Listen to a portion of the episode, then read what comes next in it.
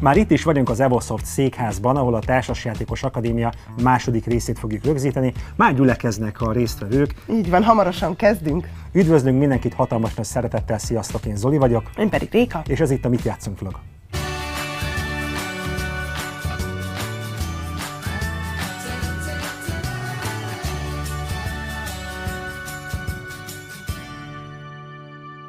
Hogyha már társasjátékos esemény sorozat, vagy hát akadémia, akkor én javaslok egy játékot. Hoztam egy gyakorlatot. Az előző részben, az előző epizódban beszéltünk arról, hogy vannak a játékok, amiket én gyakorlatnak hívok, az a nyakendős játék a gyakorlat, amit sokkal könnyebb kommunikálni aként, hogy ez tulajdonképpen egy, egy játék. Egy olyan játékot hoztam nektek, melyben kérdezek tőletek, és arra kérlek titeket, hogy válaszoljatok majd. Ez logisztikailag meglehetősen problémás, hogy minden egyszer jön egy válasz, ez úgy nagyon ilyen Dévényi is három kívánságos történet, hogy mindenki egyszerre ad választ. Ezt nagyon nehéz kibogozni, úgyhogy én arra kérlek titeket, hogy majd mutassatok egy számot 1-től 5-ig. Van egy általán nagyon favorizált társasjáték, a top 10, ezt most egy picit redukáljuk egy kézen mutatható értékekre. 1-től 5-ig kérlek mutassatok majd nagyjából láthatóan egy számot. Jó, ez egy skála lesz, és 1-től 5-ig tudtok skálázni. Én szeretem ezt a gyakorlatot úgy is, hogy mindenki feláll, meghatározok két pontot, és akkor a két pont között álltok valamerre, hogy a válaszod igen, vagy a válaszod nem. És akkor nagyon jó találkozni, úgyhogy nyugodtan nézzétek majd meg egymás válaszát. Elképzelhető, hogy eddig nem gondolt, vagy eddig nem sejtett, rokon lelkek lesznek itt a teremben játék során. Felfedezhetitek, hogy nem mondott Peti, te is kettes. És akkor elképzelhető, hogy egy különleges találkozás lesz így valamilyen formában. Jó, nézzünk meg egy próbakört. Mm. Macskák. Ki mennyire macskás? Visszaszámolok majd háromtól, és mutassatok majd kérlek egy számot egytől ötig. Az egyes az egyáltalán nem kizárt. Nagyon jó, ott, ott egy állat, nagyon jó ott neki, és mindannyiunknak nagyon jó, hogyha ott van én itt, tehát a távolságot tartok a macskákkal, és mutassad ötöst az, aki viszont nagyon macskás, aki kifejezetten szereti a macskákat, és elég van is neki, pénzt adna érte, sőt önszántából, anélkül, hogy kényszerítenék, hazamegy és szórakoztatva érzi magát, vagy szórakoztatja azt a icipici kis állatkát. Na és az a lényeg ennek a, ennek a gyakorlatnak, hogy lehet táncolni a skálán. Tehát nem csak egyes ötös van, nem polarizált világban élünk, vagy legalábbis remélem, hanem lehet egy picit táncolni ezzel. Tehát lehet a kettes, az inkább nem. A hármas az a nekem igazából tök mindegy. Ide jön, nem fogom odébb tenni, de pénzt biztos nem adnék érte. A négyes az a kifejezetten keresem a macskák társaságát, de ezt a fantáziátokra bíznám. Gondoljátok végig, hogy ki mennyire van a macskákkal, jó? Visszaszámolok háromtól, három, ja, én is adok választ. Három, kettő, egy, ahaha, oké, okay. Nagyon nagy magas számokat látok, látok egyest is, biztonság kedvéért, kettes, aki nem annyira, vannak macskások, van otthon cica. Hát ráadásul úgy kelek minden nap, hogy a macska az arcomon is. Azt, a, a, a macska ébrez, de kollégái nagyon könnyen csatlakozik hozzá. Mindenféle vegyes számok vannak, elképzelhető, hogy meglepetések is, többségében nagy számokat látok, köszönöm szépen. A következő, ki mennyire kávés? Gondoljátok végig, kávé, egyes, soha. Tehát a kicsi szám egyáltalán nem, nem kifejezetten szeretem ezt a kávé dolgot, szájszagom van tőle, sőt elámosodó, kontraproduktív az egész, nem szeretem. Az ötös viszont az tulajdonképpen az ereimben a kávé mellett néha találnak egy kis vért is, tehát fő, főle, főle kávé folyik az, és intravénásan küldöm, és még nincs 10 óra, de már négyet leküldtem. Tehát ez az 1-től 5-ig terjedő skála. Nézzük meg, hogy ki mennyire kávés, visszaszámolok 3-tól 3, 2, 1, sok az ötös. Igen, és csomó, csomó középérték van, de látok egyeseket is. Változó, hullámzó. Jó, nyugodtan nézzetek szét, tanult kollégák között milyen egyes érdekek vannak. Szuper, köszönöm szépen. Jó, fussunk egy picit rá a társasjátékok műfajára. Kinek mennyire fontos, hogy győzzön? Provokatív kérdés. Ez attól függ nyilván, milyen játékban, milyen kontextusban játszik a főnök, játszik a kisgyerekem, attól függ, hogy ki mennyire szeretne, de hogy általánosságban számodra egy általad választott játék esetében, tehát te motivált vagy azzal a játékkal játszani, neked tetszik az adott játék, mennyire fontos számodra, hogy győz? Gondold végig. Az egyes az egyáltalán nem, tök mindegy. Az ötös, kin kell áttaposni, bárkin. Igazából nagyon fontos, onnantól kezdve leültünk társasjátékozni, az egy paktum, megszűnt a házasság, minden baráti kapcsolat megszűnt, ez tulajdonképpen egy buborékban lévő világ, ahol bármi megtörténhet. E, tehát ettől ötig terjedő skálán, mennyire fontos számodra, hogy győz, gondold végig, visszaszámolok háromtól. Három, kettő, egy. Csak őszintén, Látok egyeseket is, akinek teljes mértékben tök minden, látok kettest, valaki bevállalja az ötöst. Hogyha már játszunk, hát gyerekek, azért ülök le, hogy győzzek. Hát ez van, akkor ne tessék velem társasjátékozni, hogyha ez nem tetszik, rengeteg négyes középső értékeket, egy csomót látok. Jó, köszönöm szépen. Ismét csak egy provokatív kérdés társasjátékokkal kapcsolatban, és ha már két játékkal játszottál, akkor szerintem könnyen fogsz tudni választani erre. Mennyire fontos számodra, hogy a játék, amivel játszol, legyen szép? Esztétikus. Tehát a külcsínje legyen vonzó, legyen szép.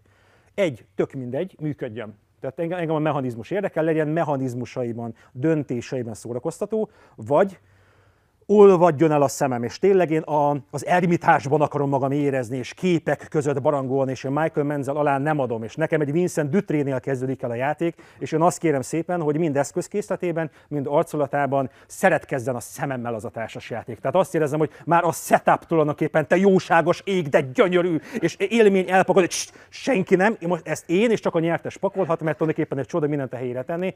Számomra ez nagyjából az ötös, az egyes az a nekem teljesen mindegy, igazából a barna 50 árnyalata is lehetne, és igazából fogpiszkálókat is szívesen pakolgatnék, ha jó a játék.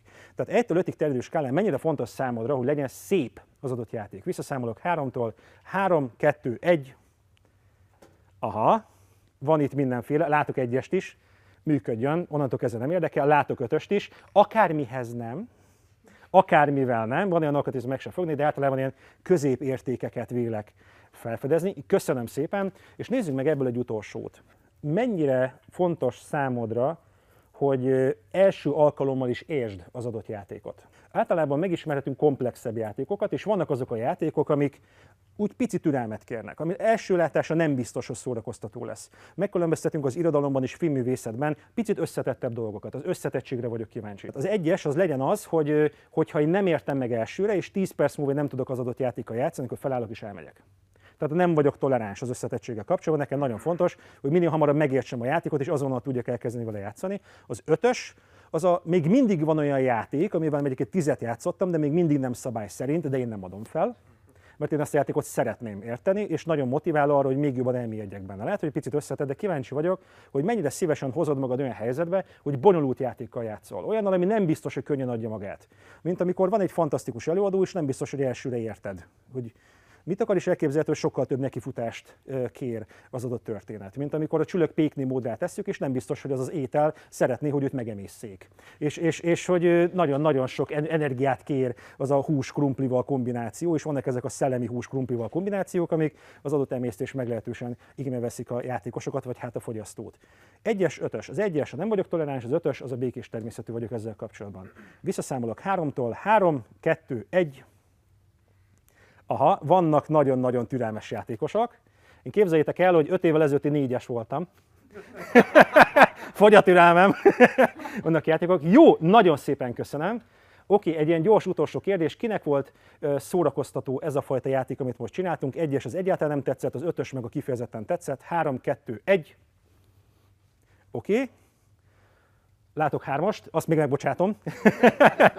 Jó, nagyon szépen köszönöm. Oké, okay. ez ami most volt, ez játék volt? Gyak. Köszönöm, köszönöm szépen, magas labda, csodálatos.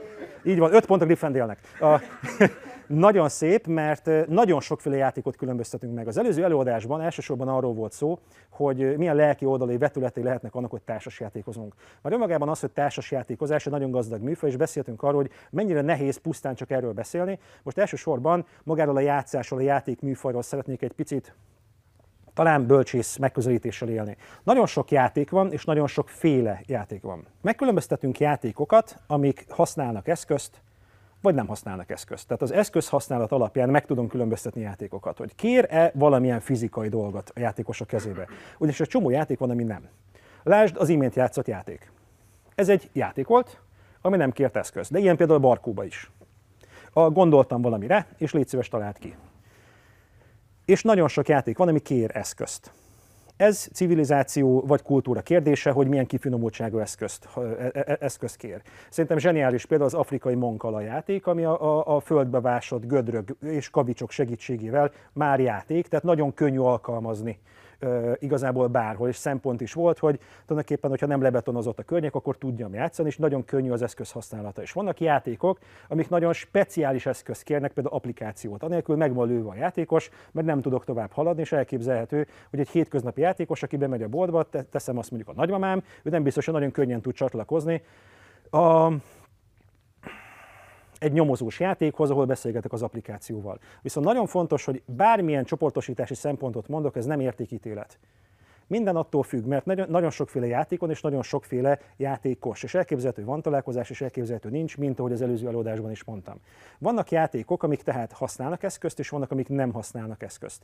A másik izgalmas csoportosítási szempont az a győzelmi kondíció. Lehet-e benne nyerni, vagy nem? Nem lesz jobb attól, és lehet, hogy ez egy merész állítás, és a szakma fele nem érdekel, attól még ugyanúgy működhet egy játék, hogy nem lehet benne nyerni. Mert elképzelhető, hogy nem az a célja a játéknak, hogy kiderüljön, ki volt a legügyesebb, leggyorsabb, legkooperatívabb, leg valami, hanem a játszás maga. Nem határozok meg győzelmi feltételt. És itt kinyitnám egy picit a játszást a szuper hétköznapokra. Nem tudom, láttátok-e a Hosszú Jegyesség című filmet? Nagyon szép Jean-Pierre Jeunet filmje Audrey Tautou a főszerepben, ők csinálták a, az Emily Csodatos Élete című filmet, és, és nekem nagyon izgalmas volt, hogyha én korábban érek a kanyarhoz, mint az autó, akkor a, a, a, a, akkor a vőlegényem életben van. Hogyha nekem sikerül gyorsabban átérnem, mint villogna a piros, akkor valami jó dolog fog történni. Ez egy magamnak kreált eszközt nem használó, magam által meghatározott győzelmi feltétellel rendelkező pici játék. A hétköznapunkban rengeteg ilyen icipici játékot ismerünk. Ez a magammal játszom. Sikerül-e a kulcsot úgy végiggörgetnem az ujjaimon, hogy az nem esik le? Egyébként figyelek rátok, mondjátok nyugodtan. Ezek azok a pici önszórakoztatások, amik teljesen lényegtelenek, de mégis valamiért csinálja az ember. Mérő László azt tanítja, hogy a létfontosságú, hogy néha foglalkozunk olyan dolgokkal, amik nem létfontosságúak. Ezek a bizonyos kis, pff, kis gőzkieresztések. Ezek azok a hétköznapi icipici apróságok, amikor annyi minden szigorú, annyi minden komoly, és egy picit, hogy legyen a ráhatásom legalább erre, legalább hadd szórakozzak ezzel, hadd játszok egy icipicit. És ettől nem biztos, hogy jobb lesz egy játék, vagy rosszabb lesz egy játék, számomra jó, és igazából a célját elérte. Engem szórakoztatott, elképzelhető, hogy megpróbálom úgy egyengetni egy picit a tálcát, letehetném rögtön, de én kíváncsi vagyok, hogy meg tudom-e úgy kerülni, hogy kifolyna. És ez már számomra szórakoztató volt. Van például a Story Kocka című játék, aminek nincs győzelmi kondíciója. Azok dobókockák különféle oldalakkal, gurítunk és mondj egy történetet. Például meséld el a napod. Milyen tervid vannak a jövőre nézve, guríts 9 dobókockával, abból használj föl hetet, nem kell mindet felhasználnod, és az alapján kérlek mondd el, hogy 5 év múlva mit szeretnél. Abban nincs á, rossz válasz. Nincs, aki gyorsabban teljesít, persze alkalmazható hozzá, de nem feltétlenül erről szól ez a játék. És vannak játékok, amik azt mondják, hogy valaki győzött. De mi ez? És akkor mi van? És akkor mi van, ha győztél? József Attila azt mondja, hogy legyőztek, győzelem, ha van, de nincs, akinek megadjam magam. Nem kellett neki társasjáték ahhoz, hogy vesztesnek érezze magát.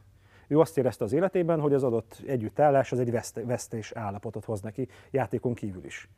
És akkor mi van, ha győztél? Elképzelhetőnek a jelentőségét te magad rendelet hozzá. Elképzelhető, hogy játék közben vesztesnek érzed magad, és tök mindegy, hogy mi a játék kimenetele.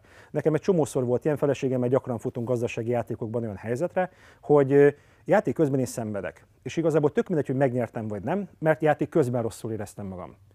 Elképzelhető, hogy játék közben egész végig nagyon jól érzem magam, tök jó haladok, és igazából nekem teljesen mindegy, hogy nyertem vagy sem, mert játék közben volt nekem jó az nekem mindegy, hogy a Budapest-Miskolc út az egész végig szívás volt, hogy én nagyon gyorsan értem le Miskolcra. Lehet, hogy maga az út legyen szórakoztató, ez ilyen filozófiai kérdés, ezt mindenki döntse ki, ki maga. Általában a modern társasjáték a játék hosszal szokta ezt kompenzálni. A rövidebb játék esetében még a szenvedsz is sem baj, mert negyed órás a szenvedésed. Tehát meglehetősen gyorsan véget ér. Rossz, de legalább nem tart sokáig. Tehát ez kifejezetten szereti a modern társasjáték, hogy nem Twilight Imperium 4, 9 órán keresztül masszírozzuk egymás tudatát öt másik kollégámmal, és a negyedik órában már pontosan tudom diagnosztizálható, hogy nem nyerhetek. És még legalább 5 órán át fog tartani. Ez egy meglehetősen nehéz helyzet, de amikor leülök a Twilight Imperium 4 játszani, akkor tudom, hogy nagyjából mi vár rám. Tehát e- e- pont ezt kívánja helyzetbe hozni a modern társasjáték, hogy ha nem tetszik, semmi baj, mert nagyjából még 5-6 percig tartani fog, és utána szépen le is kerekedik a történet. Tehát nem fogja a játékosok idejét húzni. Megkülönböztetünk tematikus és absztrakt játékokat. Vannak játékok, aminek van témája, és vannak, aminek nincs. Egyik sem jobb, rosszabb, más. Nagyon beszédes nekem, hogy a Board Game Geek, a legfontosabb társasjátékos szakmai oldal, top százában döntően tematikus játékok vannak. Tehát ezt általában nagyon szereti a szakma. A top 1-es játék a Gloomhaven, a Homály Rév egy erősen tematikus játék, ami mellesleg mocsok hosszú is. Tehát jó, jó nagy kampányt ígér a játékosoknak, de nagy többségében elmondható, hogy szeretjük a témát. Szeretjük, hogyha szól valamiről. Tudom, hogy ki vagyok, mit csinálok, miért csinálom, mi az a bizonyos történet, aminek a részese lehetek, hova tovább, esetleg alakíthatom a történéseket. De nem feltétlen. Nagyon sokan szeretik az abstrakciót, és olyan mondva csinált téma van rajta. Nekem nagyon tetszik Reiner Knéci a munkássága, egy hatalmas nagy több száz játékkal rendelkező társasjátékszerző, neki a téma sokadlagos. Ő matematika oldaláról közelít, működjön a játék, legyen benne valami izgalmas, innovatív csavar, de hogy most ezek tehenek, űrhajók, kecskék, fűszálak, esetleg nem tudom, pisztáciák egy vödörben, teljesen mindegy, működjön a játék. Nem érdekli a téma. Mint ahogy maga a társasjáték szerzés is jöhet több oldalról. Lehet, hogy majd a későbbiben tartok magára a társasjáték készítés folyamatáról előadást, de nem minden társasjáték ugyanúgy készül el. Elképzelhető, hogy egy problémából indulunk. Elképzelhető, hogy én el szeretnék valamit mesélni. Például most dolgozom egy játékon, a Potyomkin falu munkacímmel fut, ezt nem mondjátok el senkinek. Alapvetően arról szól, hogy jön egy zsűri, és a zsűrinek mutassuk a lehető legszebbnek az adott kis helységet, a lehető legkevesebből. És tulajdonképpen így utazgattatják a cuccokat egyik házból a másikba, és mindig ugyanazokat a cuccokat nézik meg a, a, a zsűri tagok, hogy a lehető legkevesebb pénzből mutassuk szépnek a várost. Hogy hogy működik, fogalmam nincs, még nagyon nincs kész a játék, de alapvetően az igényem az, hogy elmeséljem ezt a bizonyos helyzetet. Tehát a történet oldaláról jövök. A harmadik lehetőség pedig, hogy valamilyen helyzetbe szeretném hozni a játékosokat. Tehát például azt szeretném, hogy hazudjanak egymásnak, vagy azt szeretném, hogy a lehető legjobban segítsék egymást. Tehát nagyon sokféle oldalról közíthet egy játék, és egyik sem rosszabb, jobb, hanem más. Tehát vannak absztrakt társas játékok, ahol nincs téma, vagy ha van, nem kifejezetten jelentős. Például a malom. Miről szól a malom? pakolgatok fa dolgokat. Miről szól a mankala? A sakk már egy icipicit érdekesebb történet, mert hát az egy háború, egy 8x8-as táblán pakolgatok fadarabokat, de nem, nem, nem érzem azt, hogy itt hatalmas lesz szerelmek, meg intrikek, meg cselszövés, meg egy picit trónok harca íródna.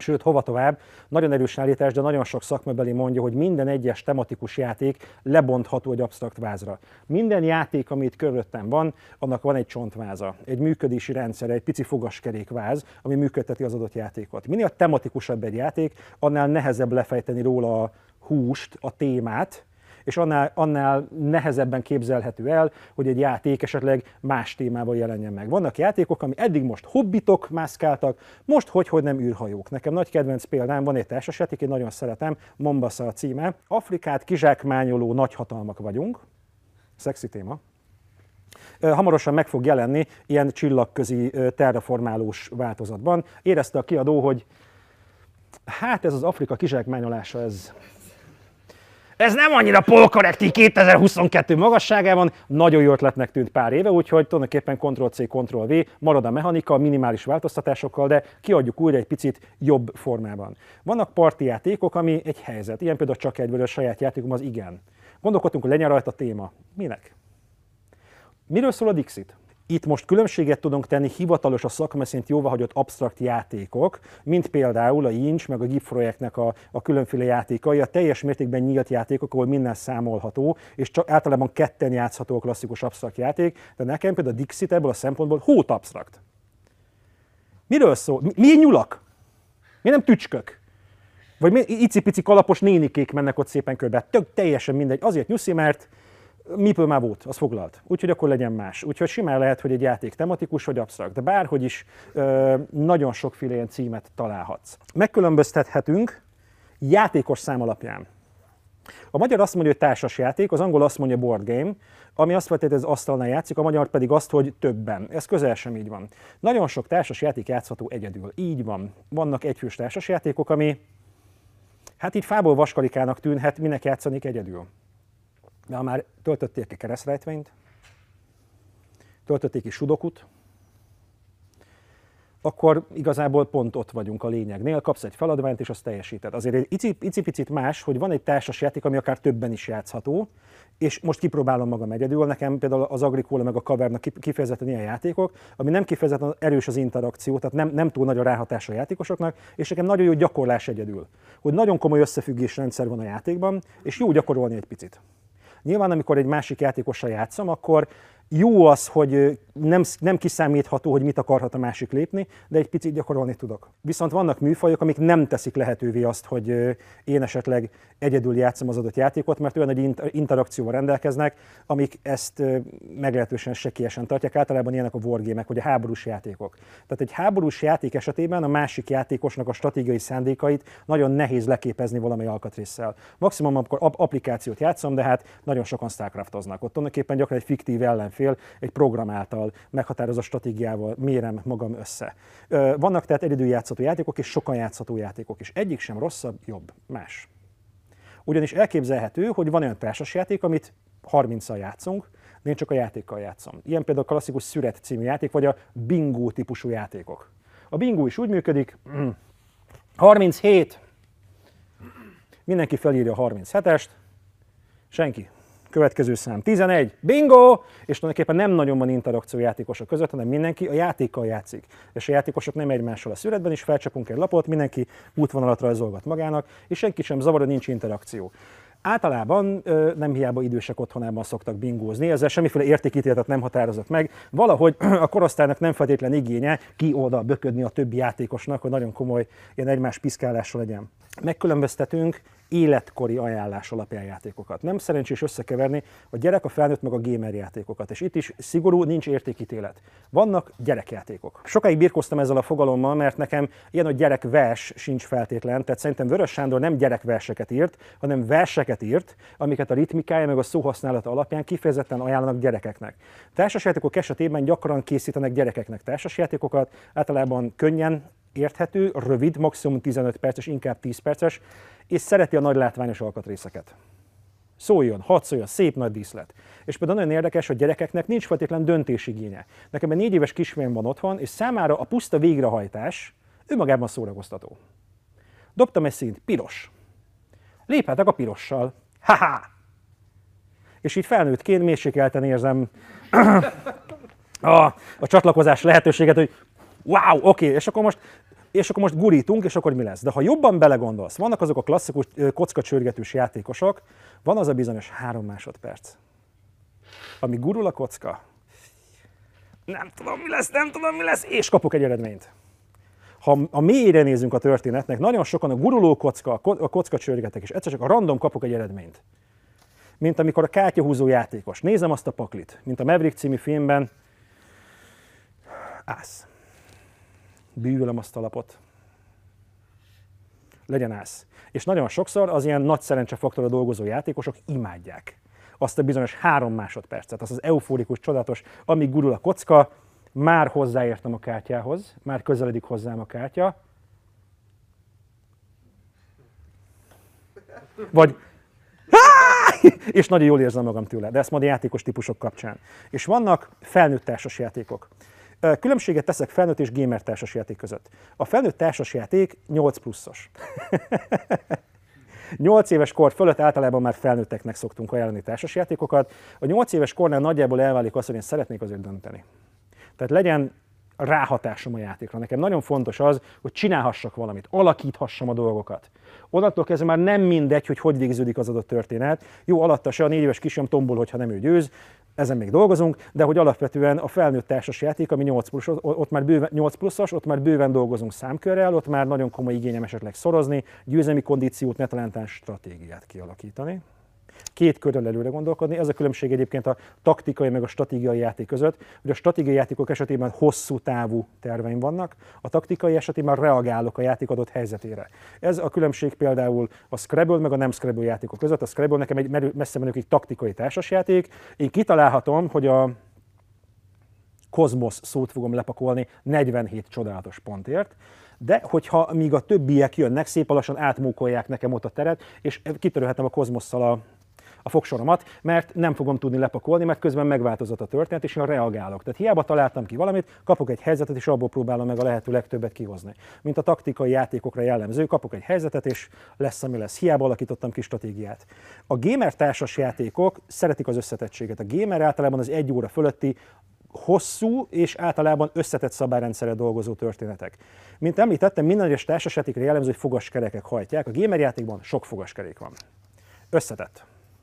Megkülönböztetünk egyszerű programot, egyszerű szoftvert és összetett szoftvert.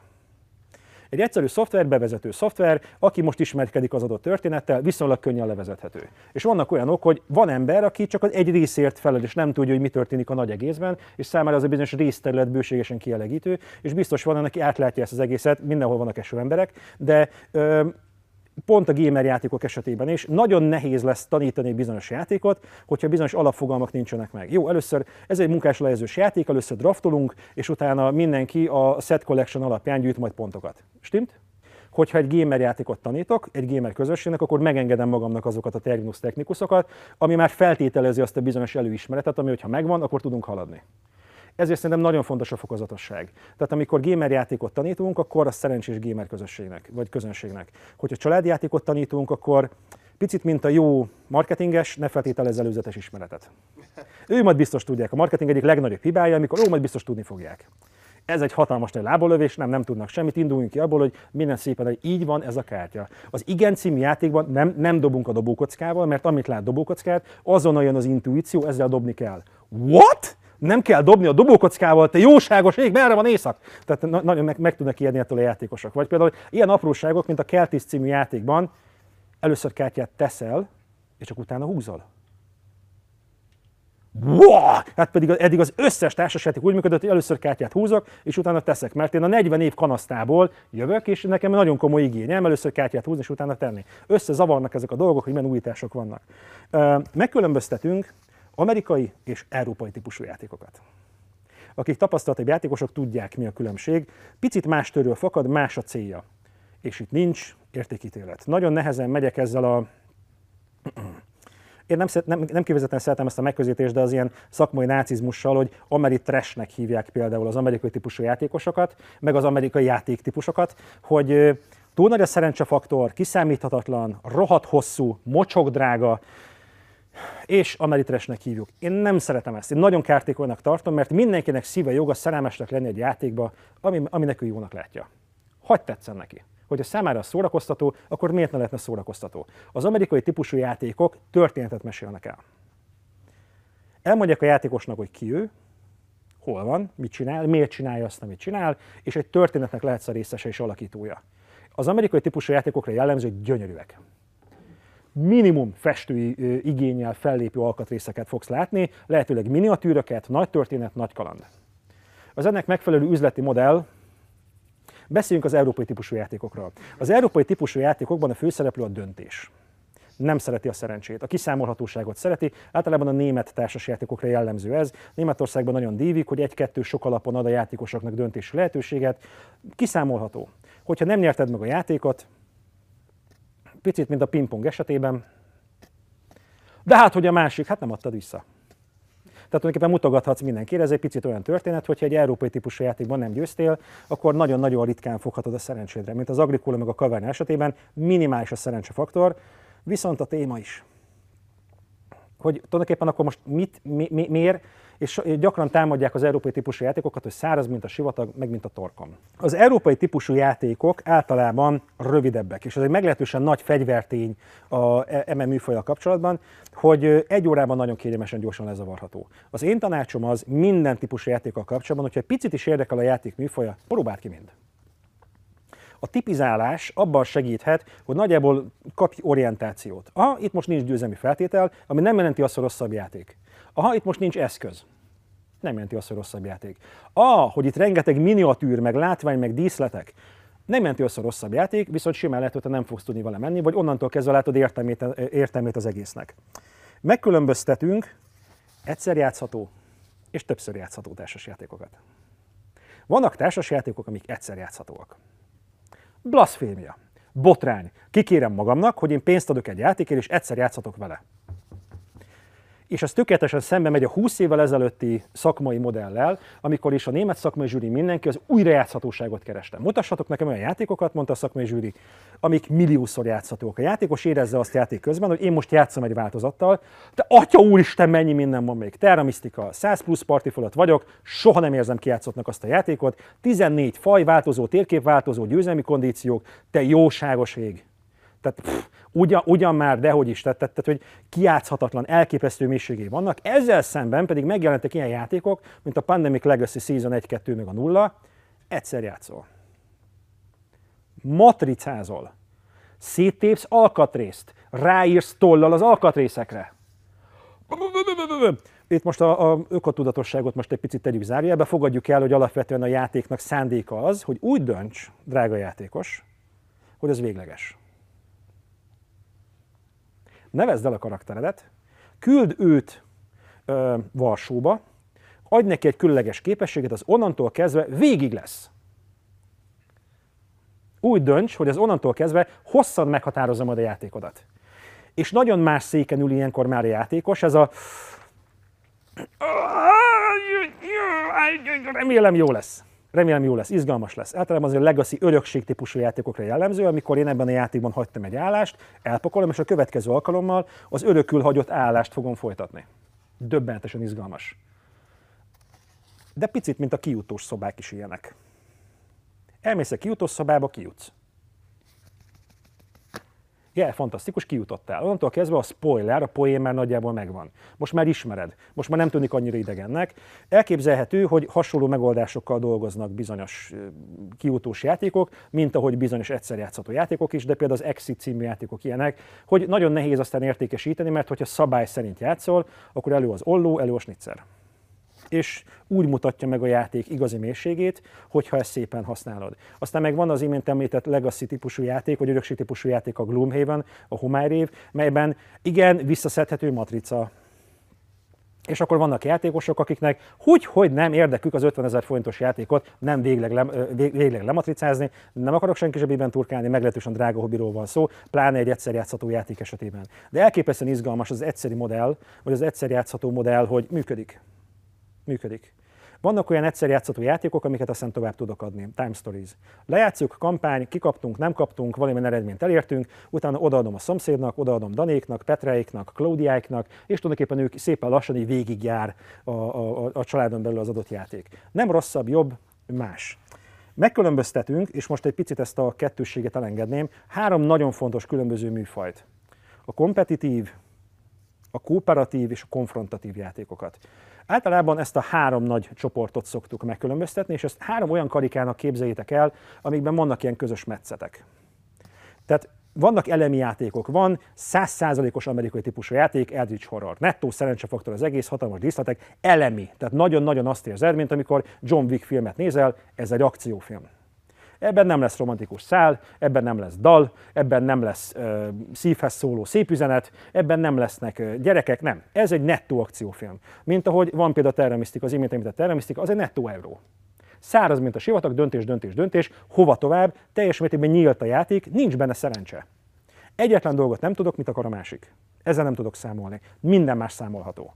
Ez nagyon komoly szárazságot ad, nagyon sok játék használja a szerencsét, a nem tudom, hogy mi lesz, kiszámoltam, aztán meglátjuk, hogy, meglátjuk, hogy mi lesz az a történet. Tehát nem feltétlenül rossz dolog a szerencse, mint ahogy például a só sem feltétlenül rossz dolog. Én például az a fajta szerző vagyok, aki a sót, mint a szerencsét szoktam használni. Én a tejbegrízből is teszek egy icipicit, de csak egy icipicit, mert a tejbegrízben nem kell sok só. Viszont szerintem nagyon hasznos, hogyha a játékok használnak csak egy icipici kis szerencsét, ami úgy izgalmasan, frissen tartja az adott dolgokat. No, de a három fő műfaj, kompetitív, kooperatív, konfrontatív.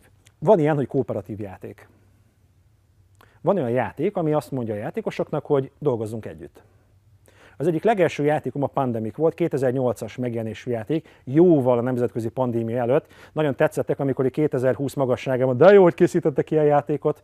Igen, ez a játék 12 éves, már sokkal korábban készítettek egy ilyen játékot, aztán hogy, hogy nem beigazolódott, és nagyon jó érzés sok, sok játékosnak ráhatással lenni és megmenteni a világot, tulajdonképpen egy órában egy kutatócsapat tagjaként.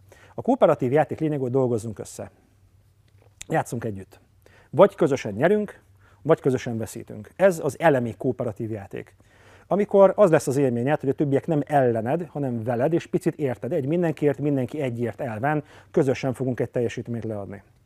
Nagyon sokféle kooperatív játékot különböztetünk meg. Vannak könnyebb kooperatív játékok, amiket meg tudsz elni, és vannak olyan kooperatív játékok, mint például az utolsó erőt című játék, 10-ből 9 be fogjátok bukni. Vagy mint a Nyugalom tengere című játék, elosztó, kipróbálhatjátok, nem fog sikerülni nem baj. Viszont vannak olyan játékok, amik meglehetősen komplexek, mint például a Szellemek Szigete című játék, egy meglehetősen nagyszabású kooperatív játék, az Antikatán, amelyben a játékosok megpróbálják szivatni szegény telepeseket, és jó bonyolult a játék. Tehát vannak kifejezetten egyszerű kooperatív játékok, és vannak, amik azt mondják, hogy most egy nagy grandiózus lehetőséget biztosítok számotokra. A kooperatív játék nem szent grál. Gondolná az ember, hogy mindenki kooperatív játékkal akar játszani. Én például magamtól nem feltétlen. Nekem az egész életem kooperatív a feleségemmel, a munkatársaimmal, a barátaimmal. Én folyamatosan asszertivitásra törekvő, kooperatív embernek tartom magam. A játékasztalon valahogy úgy nem feltétlen. Vadidegenekkel esetleg, tehát, tehát hogyha olyan emberekkel játszom, akit nem ismerek, akkor nagyon jó közeledni egymáshoz, ismerges, ismerjük meg egymást, próbáljunk meg kooperativitásra törekedni, de magamtól nem feltétlen. Én alapvetően kompetitív játékos vagyok. Én szeretek versengeni. Nagyon sokféle versengő játék van, ami viszont egyértelmű és közös metszet mindegyikben, hogy ki az első, és ki az, aki a legtöbbet. Ki az, aki elsőként, és ki az, aki legtöbbet. Minden kompetitív játék erre a kérdésre felé keresi a választ. Ki az, aki a legtöbb gyűjti, vagy éri el, vagy ki az, aki a legkorábban ért be a... Ki az, aki a leggyorsabban, ki az, aki a legtöbbet. Kitalált a társasjátékos szakma egy nagyon érdekes fogalmat. Nagyon sokat vekengtem, vagy hát merengtem ezen, ez a győzelmi pont.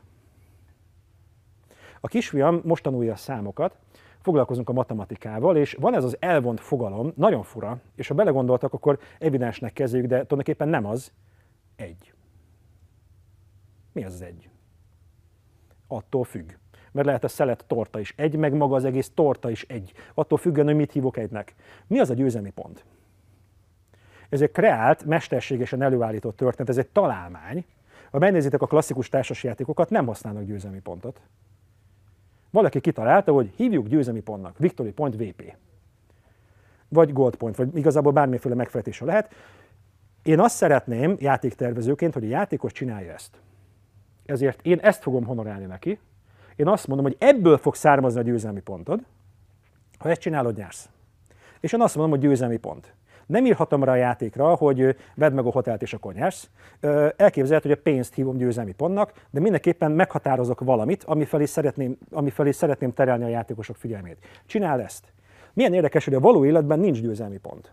Nincs győzelmi pont. Mi, mi az te életed győzelmi pontja? Mit hívsz te győzelmi pontnak? A fizetésedet? Az egészségügyi állapotodat? A kockák számát a hasadon? A gyerekeid számát? Az életkorod és a, az egészséged indexét. Tehát nagyon érdekes, hogy még a játék esetében nagyon gyakran kapjuk a győzelmi pontot, és tudok azzal menni, aha, ezt várják el tőlem, és nagyon sokak számára ezért léleksimogató, vagy ezért is léleksimogató játszani, mert végre valahára megmondja nekem, hogy mit kell csinálni. Mert nagyon sokszor a valóvilágban, az életben nem tudom, mi a győzelmi pont magamnak kell eldöntenem, vagy eldöntik nekem másnak, és én megöröklöm egy mintázat során, hogy mi az én életem győzelmi pontja. Akkor leszel te sikeres ember, hogyha. Míg egy játék esetében kapom a győzelmi pontot, és nagyon sok kompetitív játék ezzel a bizonyos győzelmi ponttal dolgozik, amikor is adott a játék világán belül. Nagyon izgalmasak azok a játékok, ami nem feltétlen egyértelmű. Deríts ki te, hogy mi lehet ez a bizonyos járható út. Én például ezért szeretem a Terra Mystica című játékot, mert 68 forrásból jön győzelmi pont. Nem egyféle dolog, hogy, hogy nem tudom, gyűjts rengeteg pénzt, lehet ez is jó út, lehet az is jó út. Elképzelhető, kifizetődő az, és általában, amikor azt mondom, hogy mély egy játék, akkor nem tudom, hogy hogy kell játszani. Attól függ. Nem ülhetek le egy játékhoz úgy, tehát például a hét csoda párba is azért zseniális, mert én leülök, leülök valahogy, én most ebből a e, emet csodák segítségével megpróbálok e felé menni, de nem hagyhatom számítás nélkül azt, hogy mit csinál a másik. Tehát a másik játékos cselekedeti alapján újra gondolom, újra kalkulálom a lehetőséget, nem dőlhetek hátra. És zseniális, hogy egy fél órában két játékos részére egy, egy nemzetközi helyzetet, illetve az arra való alkalmazkodást képzi le. Lenyűgöző játék. Nak tartom én legalábbis, és tökéletesen megértem, aki valaki azt mondja, hogy számomra egy társasjáték három óránál kezdődik. Nagyon sok vita lesz a rajongó azt mondja, hogy számomra a négy fölötti komplexitásnál éri meg igazából kinyitni a, a játék dobozát, ott kezdődik el az igazi élmény. Mert hogyha én elmegyek vacsorázni valahova, akkor nem fogok egy fánkot de én egy fánkért nem fogok beülni egy ötcsillagos étterembe. Hogyha én azt mondom, hogy én akkor már elmegyek vacsorázni, akkor pedig hadd szóljon. A kompetitív játék nagyon sokszor békés. Versengős, de békés. Én alapvetően szeretem, amikor megépül előttem valami, és szeretem azokat a játékokat, amikor nem piszkálnak engem. Nekem semmi bajom nincs az interakcióval, de még jobban szeretem, hogyha mindenki, mint az úszók egymás mellett, szépen tempózunk, aki leggyorsabban beért, győzött de nem dobálhatok át medicélabdákat a mellettem úszónak, hogy ott fulladjon meg, és én gyorsabban beérjek. Vannak ilyesmi kompetitív játékok is, amik lehetővé teszik a piszkálódást, és nagyon sokszor egy kompetitív játéknak elég az a dráma, hogy ennyi van és nincs több. Nagyon nem mindegy, hogy milyen szemlélettel éljük az életünket. Vannak olyan emberek, akik úgy gondolkodnak, hogy ez van, ezt kell szeretni. Ez egy paradigma, ez egy létszemlélet. Ez van, ezen nem változtathatok, ez az én világom, ebből én nem tudok kimenni, ez általában a proaktivitás halála, amikor én tudomásul veszem, hogy az életem az ennyiből állhat, teljesen felesleges mozogni, teljesen felesleges dolgozni, odakint nincs semmi. Hogyha valaki így gondolkodik, akkor tulajdonképpen igaza van, és akkor megmarad a négy fal között. Viszont én igyekszem úgy élni, hogy érdemes próbálkozni, érdemes out of the box gondolkodni, érdemes egy picit kívülre gondolkodni. Ezért vagyok nagyon hálás, hogy például itt van ez, itt van ez az egész előadás. Hát komolyan, tehát ez az egész informatikai szakma, hogy hogyan ez az egész társasjátékozás. És szerintem nagyon szép, amikor történik out of the box külső lehetőség, és nézzük meg, mi van, hogyha hatékonyan működik ez a bizonyos társasjáték, és mondjuk az Evosoft működése. Számomra ez egy kifejezetten parádés megfejtés, és nagyon hálás vagyok, hogy itt lehetek. A, a kompetitív játékok esetében elég az a dráma, hogy ennyi van, nincs több. E, e, ebből kell osztozzunk. Általában a területfoglalós játékok ilyenek, hogy ez a terület adott, ezen a széken kell osztozzunk négyünknek. Valaki a földre fog ülni. Ez bőven elég dráma. Elképzelhető, hogy picit agresszívabban lépek fel a többiekkel kapcsolatban, de elképzelhető, hogy cifrázhatjuk a dolgokat, és az nevet, aki a végén nevet. Én nagyon szeretem azokat a játékokat, amikor a végén is csak is a végén derül ki hogy ki nyerte meg a játékot. Nekem például a Katannál zseniális játék, nagyon fontos, alapmű, mindenki ismeri, legalább egyszer próbálja ki, és utána el tudja dönteni, mit gondol róla. Nekem gyakran fájdalmam a Katannal kapcsolatban, hogy a játék felénél diagnosztizálható, hogy hát a rékának áll az ászló. És egyre inkább. És egyre inkább. Egyre több uta van, egyre több elérése van, egyre jobban bizniszel. Rich gets richer, a gazdag gazdagszik, ami egy életből vett mechanizmus. Ilyet tapasztaltunk már, hogy a gazdag gazdagszik, és mi picit, mint a Monopoly című játékban, végigjátszhatjuk, de tulajdonképpen véget ért a part. Én nagyon szeretem, amikor a végén, és csak is a végén tapogatható ki, hogy pontosan kinyerte meg a játékot. És van egy harmadik fő kategória, az a bizonyos konfrontatív játékok. A konfrontáció nagyon erős fűszer, és tökéletesen megértem azokat a játékosokat, akik keresik azt a bizonyos tétet. Én veled akarok társas játékozni. Veled én veled szeretnék társasjátékozni. Mutasd ki vagy. És egy játékon belül van lehetőségem egy nagyon masszív interakcióhoz. Milyen harcos vagy, mutasd meg. És ebben a játékban találkozunk, és megmérkőzünk egymással. Amikor szoktam ajánlani játékmesterként játékokat, akkor az én tapasztalat, vagy az én javaslatom az, hogy induljunk kooperatív játékokból, legyen meg az a bizalom két, játékosok, két játékos között, hogy mi tudunk egymással játszani. Belegondoltatok, hogy milyen intim dolog játszani egy másik emberrel? Picit, mintha kopaszra nyírnád a fejed előtte. Bizonyos lelki értelemben. Játszom a másik játékkal, ját, játékossal, és úgy mutatom meg magam, ahogy nem biztos, hogy még én is láttam. Nagyon sokaknak ez nagyon ijesztő. Nem tudom, hogy mi lesz. És ez egy másik ember előtt történik, a nem tudom, hogy mi lesz. What? És ez pont ezért szoktam javasolni, hogy induljunk kooperatíval. Ott, ott ilyen nagyon nagy fájdalmak a többiekkel együtt kísérve szoktak lenni. Hogyha már van bizalmunk, és játszottunk elég kooperatív játékkal, ahol nem nagyon piszkáltuk egymást, esetleg óvatosan, szépen lassan egymás kezét fogva nézzünk meg versengést. Óvatos versengést, amikor ki fog derülni, hogy valaki nyer, ebből adódóan valaki nem. Ez már nagyon sokszor elég dráma. Szerintem nagyon komoly szakmai hiba, mint társasjátékok, mint tréning, de nagyon sok szempontból a rögtön konfrontációval indítani. Van az úgy, hogy nekem senkivel nincs kedvem konfrontálódni. Még a szeretteimmel, azokkal kapcsolatban sem, akiket én nagyon szeretek. És nekem nagyon kellemetlen, amikor találkozom vadidegen emberek, és rögtön konfrontatív feladatot kapunk, vagy konfrontatív játékba kerülünk. Nagyon-nagyon-nagyon sokat kér a játékosoktól. Tehát szerintem meglehetősen nagyon komoly bizalom, önbizalom és társbizalom kell ahhoz, hogy én ne meg, hogy engem elpusztítanak egy játékban, mert alapvetően a konfliktus dús játékok, a konfrontáció ezt keresi, aminek lesz vesztese. Diagnosztizálható, bebizonyított, egy Excel táblázatban kimutatott, hitelesített, pirosan aláhúzott, pirosan villogó szó, vesztettél. Be van bizonyítva. Nem felfogás kérdése, nem filozófia, hát igen, az, az a veszteség, amit annak tartasz. Nem. Á, rossz válasz. Kibuktál a játékból, kiestél, megsemmisültél, meghaltál a játékban. Amikor lejössz egy konfliktusdús játék, egy harc, egy wargame játszani, aláírod ezt a szerződést, hogy benne lesz. Nem lehet, lesz a játékban, hogy valaki meg fog halni. Ez egy tét. Mikor kezdjük? Most akarom, akarom, akarom ezt. Wow, de jó. Wow. És tökéletesen igaza van annak, aki én ezt, én ezt nagyon szeretném, ez csodálatos, ez, van ilyen, wow, szuper! Nekem picit ilyen a sakk. És amikor valaki azt mondja, hogy a sakkot mindenkinek szeretni kell, a sakk egy nagyon fontos játék, mindenkinek ellen próbálja ki, és tökéletesen meg tudom érteni, hogy valaki azt mondja, hogy hát én nagyon fázom attól a gondolattól, hogy engem támadnak. A sakk nem egy békés játék, egy valamilyen játék, egy meglehetősen konfliktusdús, egymás támadó, hát erőszakos játék. Leveszik a dolgaimat. Van egy játék, gazdasági játék, Food Chain Magnet a címe.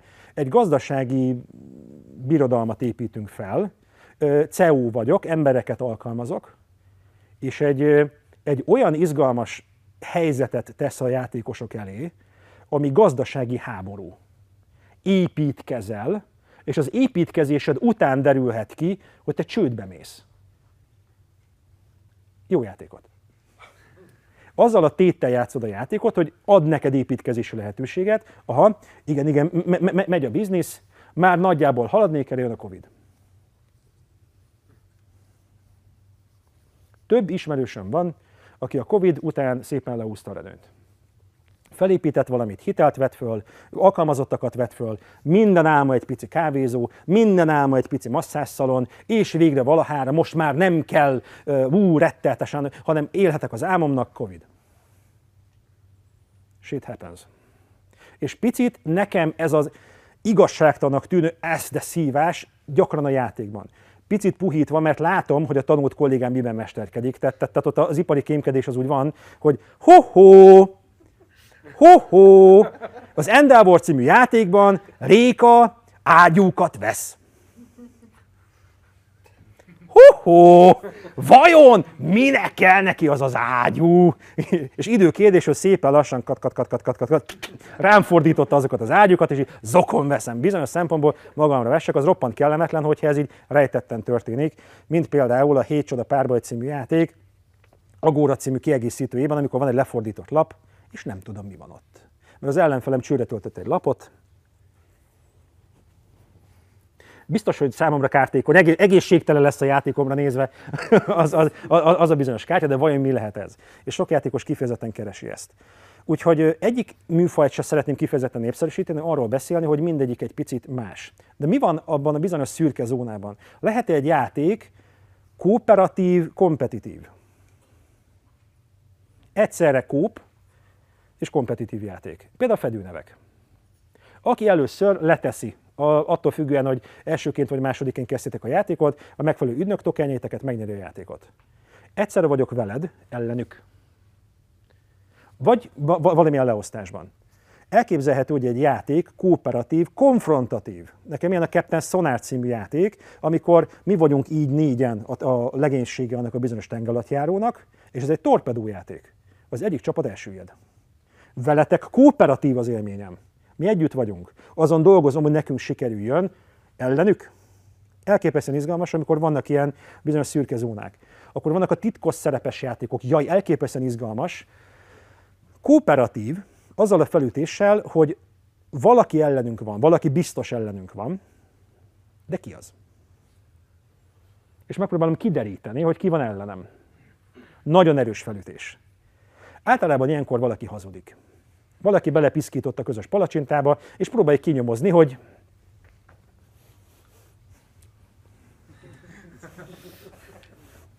Hey bro, what's up? Mi a helyzet? És nagyon szépen belép az a bizonyos emberismeret, és masszívan a másik játékossal játszom. Vannak olyan kooperatív játékok, a lehet, hogy van áruló. Ú, pusztító, elképesztő. A Shadows over Camelot esetében is nagyon gyakran elég hátradőlnie annak a bizonyos árulónak, hagyja, hogy a többiek megfőjenek ebben a "Íj, elképzelhető, van áruló, elképzelhető, nincs. Vagy például Holtak Tele című játék, zombi apokalipszis, meglehetősen hosszú, hatalmas a dolgozó játék, és lehet, hogy van árulónk. Elképzelhető, hogy mint a Nemezis című játékban, mindenkinek van egy titkos célja. Mindenkinek megvan a titkos célja. Mindenkinek megvan a titkos célja. Lehet, hogy az egyezik a tieddel, lehet, hogy nem. Lehet, hogy idővel ilyen pici mini kooperációk vannak. Én azt sejtem, hogy tanult kollégámmal, nekünk közös érdekünk, hogy valami létrejöjjön, de ez a bizonyos paktum, ez meglehetősen törékenynek bizonyul a játék előre haladtával. Vannak olyan játékok, amik nagyon szépen képeznek le fantasztikus folyamatokat. Én nem társas játéknak, inkább edukációs eszköznek tartom a Diplomacy című játékot, legendás, jó öreg. Ahhoz, hogy én valakit támadjak, ahhoz segítség kell. Az a bizonyos table talk, a gyerekélek, föl, beszéljük meg kérlek, elvonulunk, megbeszélünk valamit. Aztán visszaülünk az asztalhoz. Nem szeretnék aktuál politizálni, emberek találkozgatnak, négy szem közt, megbeszélnek valamit, de utána Rékával vonulok el. A Rékában ott dolgozik, hogy én korábban már mással beszélgettem, aztán teljesen más, hogy aztán végül az asztalon mi történik, pont mint a Trónok harca című játék esetében, ami azért tematikus, mert nagyon szépen húzza be azt a bizonyos melyik család melyikkel van állapotot. Szerintem forduljunk rá a játékos típusokra. Nagyon sokféle játékot különböztetünk meg, no de különféle játékosok is vannak. Nem tudom, hogy mennyire mehetünk ezzel a tipizálás vonallal. Alapvetően szerintem, mint művelődés érdekes lehet. Nagyon sok ilyen tipizáló rendszert ismerünk, ilyen például a disk, de nem gondolom, hogy valaki nettó piros hanem ennek a négy színnek valamilyen ö, új lenyomatszerű egyediségen alapuló elegye, hogy én döntően zöld, kék, sárga, piros vagyok, de valamilyen együttállás szerint ahogy szerintem a játékos típusok esetében is van egy ilyen döntő tónusa. A családom esetében, a barátaim esetében megint egy icipicit más. De ezzel az a célom, hogy egy picit vizsgáljátok magatokat. Úgyhogy most végigmegyünk hét különleges játékos típuson, és arra kérlek titeket, hogy figyeljétek magatokat. Melyikkel kapcsolatban érzitek magatokat megszólítva? Melyik az, ami úgy, ah, úgy leginkább. És ezeknek valamilyen aránya határozza meg az eredeti játékos. Szerintem a tipizálással, vagy ezzel azért érdemes foglalkozni, hogy könnyebben hoz magad olyan helyzetbe, ami számodra biztonságosabb, hogy ne vedd észre magad egy olyan helyzetben, hogy hát gyerekek, én most mocsokszarul érzem magam.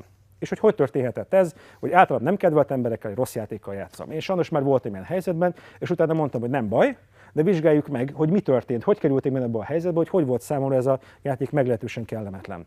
Egyik sem rosszabb, jobb, mást keresnek.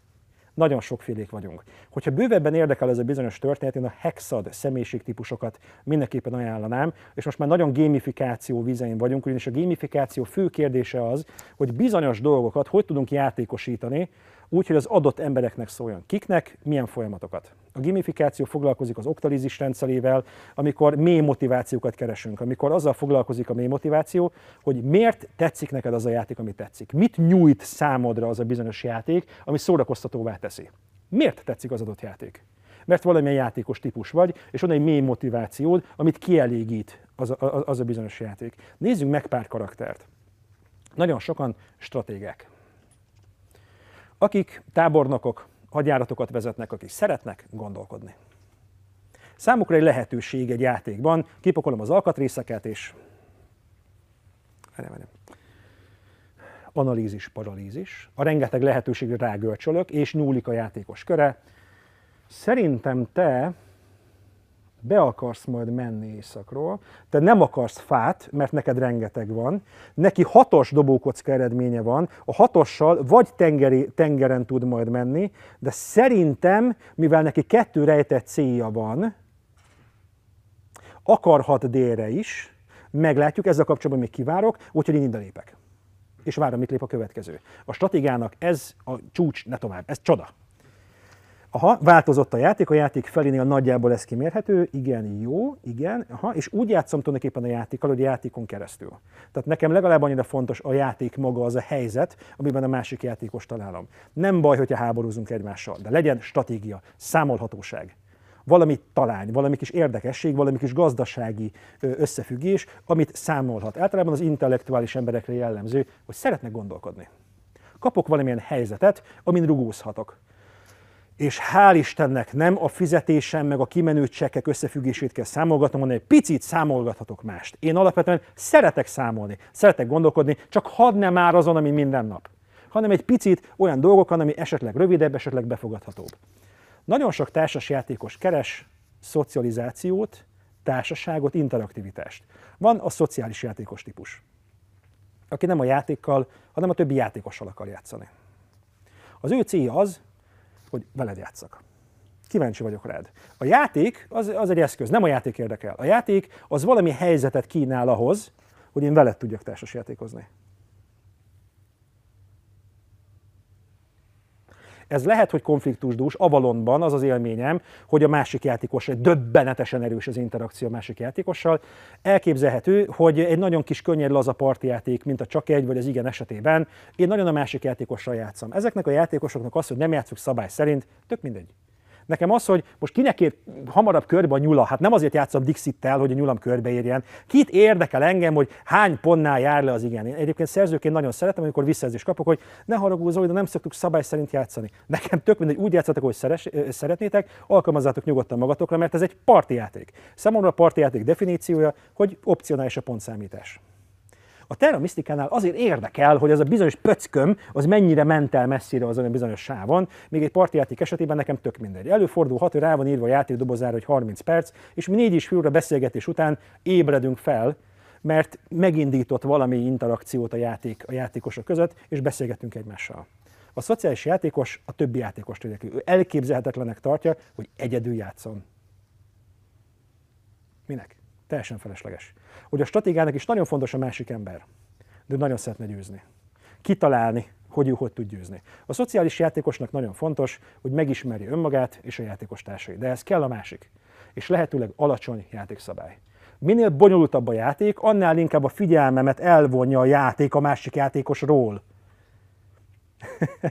mert minél többet kell foglalkozok az apróbetűs szabályokra. Mi van, hogyha a kezdőjátékostól barduló játékos, hogyha ő fát vette el, akkor de kivéve csak abban az esetben. Minél több a szabály, annál kevésbé tudok a többiekkel játszani.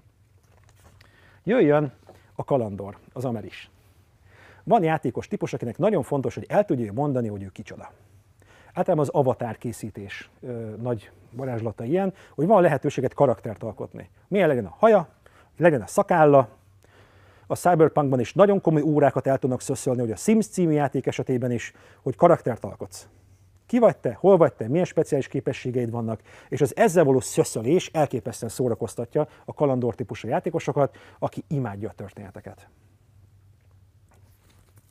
hogy akkor most elmegy otthonról, hogy akkor most visszajön, hogy akkor én most egy sárkányülő vagyok, akinek egy hármas fokozatú tör van a kezében, és én berugom a kazamata ajtaját, és egy négyes fokozatú sárkányal, de itt van Dani, és nála van a szerencse, csoda, varázslat, pajzsa, és együtt bu, bu, bu, bu, bu. És akár számítógépes játékok, de akár társasjátékok esetében is, mi a sztori?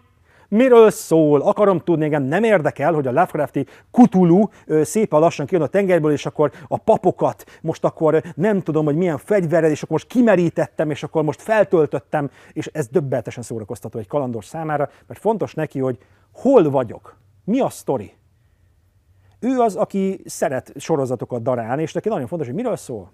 Mi a millió, mi, mi, mi a hangulata, mi a tónusa. Ebből adódóan fontos, hogy hogy néz ki az adott játék. Egy kalandor, egy absztrakt játékkal, ja, de akkor legalább, nem tudom, lennének papok. De hát ez a malom! a malomban miért legyenek papok? Hát a mechanizmusról szól. De hát ne, nem kifejezetten tud hozzá csatlakozni, amivel semmi baj nincsen. Tehát számára az, hogy legyen sztori, nem baj, hogy hat órán át tart. Nem baj feltétlenül, hogy nem játszottunk szabály szerint, de mi a sztori, mi a millió mit akar a játékmester, milyen helyzetbe kerültem, nem érdekel, hogy hatalmas nagy szerencse, sőt, annál inkább viccesebb, ha mesődik a történet. Tehát én, én stratégaként, intellektuális emberként meghaltam a nemezis parti alatt, hát hót random. Tehát, mintha a készítők azt vették volna sorba, hogy honnan tud még szerencse jönni. Zsákból húzás, kártya, kártyapakli, dobókocka, Honnan jöhet még szerencse? Nem tudom, találjuk ki, tegyük bele. Tehát a, random-random hátán most próbáltuk a Burger Bros című ö, ilyen bankrablós játékot. Hát, tehát, tehát, hogy hozhatom magam olyan helyzetbe, hogy csökkentsem azt a bizonyos szerencsét, de sose tudom minimalizálni, mert elképzelhető, hogy végén az a rengeteg tervezés, az a rengeteg összefüggésrendszer, minden pozícionálgatás, helyezgetés végül, mint egy gombos tűfejben összpontosodik egy kockadobásban. és semmi garancia nincs arra, hogy az végül sikerülni fog. Hát nem csodálatos érzés, drága barátaim, amikor hónapokon keresztül készülsz elmenni nyaralni, Covid! és szépen lassan, bum, szívtál, nem, nem jött össze. Van, van, van, van ilyen játéktípus. Van olyan játékos típus, mint például én, főleg az építész, akinek nagyon fontos, hogy megépüljön valami. A játék végére szülessen meg valami, ami a játék elején nem volt. A játék elején van egy emberem, díjazza a játék, hogy legyen hét. Akinek először hét ember lesz, ő győz, mondjuk. Ö, van egy pici gazdaságom, legyen tele tehénnel, búzával, mindenfélével, megépül előttem valami. Hazá! Elképzelhet a King Domino-ban, van egy ütyű kis lapkám rajta, egy ütyű kis házikóval, rüty, egy 5x5-ös vagy egy 7x7-es rendszer megépült. Nekem tök mindegy, hogy végzünk, igazából nem érdekel játék közben sem, és játék végén is sokadlagos, ha fel tudok valamit mutatni. Épüljön meg valami. Vagy közösen, mint a Carcassonne-ban, vagy előttem, esetleg egy mechanizmus épüljön meg, picit, mint a Splendor című játékban, melyben a játék közben az az élményem, hogy nagy előfeszítés kell az elején még ahhoz, hogy létrehozzak valamit, és a játék előre haladtával igazából konfettiként szórom a pénzt, mindent is meg tudok venni. Az az érzésem, hogy én valamit építek, valamit hatékonyabbá teszek, valami gyorsul, valami megépül, és ez csodálatos érzés számomra, hogy a játék végén tök mindenki nyert, Tada! Felépítettem valamit, ami lehet egy ház, az államház című játékban. Igazából könnyed kis kártyákat pakolgatunk egymás mellé, de csodálatos érzés, hogy a játék végén valamit több lett. Valami gazdagabb. És nekem nagyon gyakran fáj, amikor egy másik játékos típusnak ez igénye lerombolni. Ugyanis van egy játékos típus, és semmiképpen nem szeretnék értékét ráfutni, az ököl. Az ökölnek igénye lerombolni. Az ököl nagyon szórakoztatónak találja, hogyha a színpadon van egy asztal, és oda kikerül egy pisztoly. Színházban jártasabb kollégák tudhatják, hogyha a színpadon van egy pisztoly, az el fog sülni. Nem baj, én kapom a golyót, de süljön el. Valaki, bocsássatok meg ezért a kifinomult terminus technikusért, szívjon. Tehát le, valaki szívjon. Valakinek legyen rossz. Mert az annyira jó, mert annak olyan tétje van, akkor úgy, úgy, úgy akkor érzem, hogy élek a fáj. Elképzelhető, hogy ezek a fajta ököljátékosok kooperatív játékokban szeretik, ha nekik rossz. Tehát érdekes, érdekes, hogy rengeteg játékos imádja azt a fajta játékot, ami egész végig szívok, rossz nekem, rettetesen borzalmas, mert elképzelhető, hogy segít feldolgozni a hétköznapi dolgaimat, vagy elképzelhető, hogy az a tizedik alkalom, tehát tényleg, mint egy, mint egy gól öröm esetében, tényleg rogyok, hát nem hiszem el, hát kilencen nem sikerült, és most tizedik alkalommal igen. Nagyon fontos az ököljátékosnak a durva masszív interakció. A Fun with Geeks csatornát, hogyha követitek, ott például a Dévre jellemző, a Marta Dávidra, hogy nem baj, ha valaki szív, valaki szívjon, az se baj, ha én. Valaki szívjon. Kell nekem ez az interakció, mert én ki akarom röhögni a többieket, mert azt szeretném, hogy a többiek kiröhögjenek engem. A civil életben, a hétköznapi életben annyi minden nem szabad. Pedig annyi ötletem lenne. És csodálatos, amikor például házas párok szivatják egymást nagyon. És amikor van lehetőségük egy konfrontációt nem mellőző játékkal játszani, ez a és, és, és, és, és oda-vissza.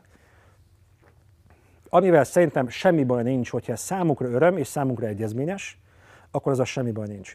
Én a játék előtt jelezhetem, hogy számomra diszkomfortos lesz, ha én megépítek valamit pici építészként, a kis... Ott megépítettem a kis dolgomat, és jön egy ököl. Ez, az, az kellemetlen, az fáj. Viszont ez szerintem nagyon hasznos tudni egy játék esetében, és például nekem a Kis Herceg című játék, amiben a játékosok bolygót építenek maguk előtt, ott egymásnak tudunk hagyni olyan lapkát, ami nagyon kártékony a másikra nézve. Bocsi. Ja, hogy te 16 pontot buktál. Szar lehet. Ó, de sajnálom, hát ez annyira gáz. Bocsi. És amikor építget magát a játékos valamit, és lesz egy ilyen helyzet, amikor durván be tudok szivatni valakit, azért meglehetősen néz át, és szerintem fontos tudni a játékkal kapcsolatban, és játékmesterként nekem kutya kötelességem kommunikálni a játék miben létét, hogy igen, itt ebben ez lehet. Sőt, hoztam is olyan játékot, ami kifejezetten erről szól, hogy ilyen pici pici kis tompa késsel borda közé oda, oda, oda, oda beszúrogatni, hogy elhitetni a másikkal, hogy kiszámíthatod, tervezheted, annál nagyobbat fog tss, el, előre. Van játékos típus, aki nagyon szeret játszani, és eltörni a játékot, és faltól falig játszani. Általában a hexat személyiség típusokban is van, és ő a Daredevil a fenegyerek. A fenegyerek négy fal között érzi az életét, és játék esetében tripla vagy semmi. Nagy kockázat. Hadd szóljon. Imádja a szerencsét. A Daredevil a fenegyerek nagyon szeret játszmázni, nagyon szereti a kockáztatást. A nyerőgépeket például. Azokat a játékokat, amik lehetőséget adnak, hogy mindent is el tudsz vinni, vagy buksz mindent. Akkor kezdődik. Akkor kezdődik. Ő az a játékos, aki kísérletezget, aki nem számol utána, szuper intuitív módon megőríti a stratégiát. Tehát fantasztikus, amikor egy stratégiai játékot játszik egy valaki, aki van ugye a három fád, még van a három fád, de mi van, hogyha a másik játékos Én most nem akarok gondolkodni. Én nem azért játszom, hogy gondolkodjak. Hát az egész életem gondolkodásból áll. Hát gyerekek, hát hadd szólj. Passz. Miért passzolsz? Hát mi, miért jó az neked, hogy passzolsz? Ez nem tudom, passz.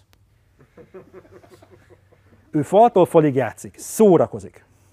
Elképzelhető, hogy én most megpróbálom eltörni ezt a játékot. Az eltörés azt jelenti, hogy találok egy tökéletesen működő stratégiai útvonalat, egy, egy, egy olyan döntést, amivel instant nyerek amikor egy játék elkészül, akkor igyekszünk minél több emberrel játszatni, például egy ilyen Daredevil fenegyerekkel is, hogy próbáld meg tönkretenni a játékot. Próbálj meg találni egy olyan shortcutot a rendszerben, hogyha mindig ezt csinálod, akkor megnyerted a játékot. Egy játék broken, el van törve, hogyha ezt kell csinálni, és nyersz. Számomra például a Hotel című játék broken, mert aki a prezidentet megveszi, nyer. Tehát tulajdonképpen ez egy negyedórás játék, fenét két órás, addig tart, amíg valaki meg nem veszi a prezidentet mert onnantól kezdve egyszerűen túlárazott. Más nem éri meg csinálni, csak azt éri meg csinálni. És onnantól kezdve teljesen felesleges folytatni a játékot. És végül, de nem utolsó sorban van a nyomozó. A nyomozó, ő szeret kideríteni valamit. Amikor van egy talány, és van egy rejtély, és az kiderülhet. És ami eddig titok volt, vagy talány volt, az felszíre kerül. Szerintem ez nem rég csatlakozott a játékos típusok közé, ö, köré, nagyon sok nyomozós játékot ismerünk.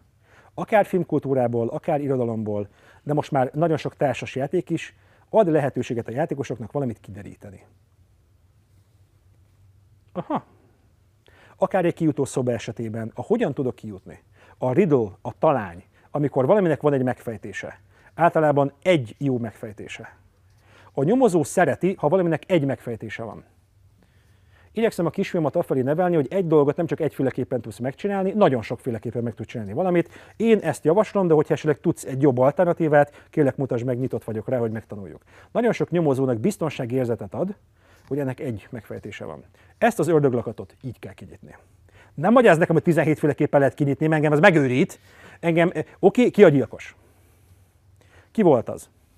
Mi volt a motivációja, milyen sapka volt rajtam, egy helyes válasz, helyes válasz, pipa, megfejtettem, megfejtettem, nem fejtettem, nem fejtettem. Tehát nagyon sok játékosnak igénye kitalálni valamit, megfejteni valamit. És csodálatos látni, hogy a modern társasjátékos világ bőségesen kínálja nyomozós játékokat.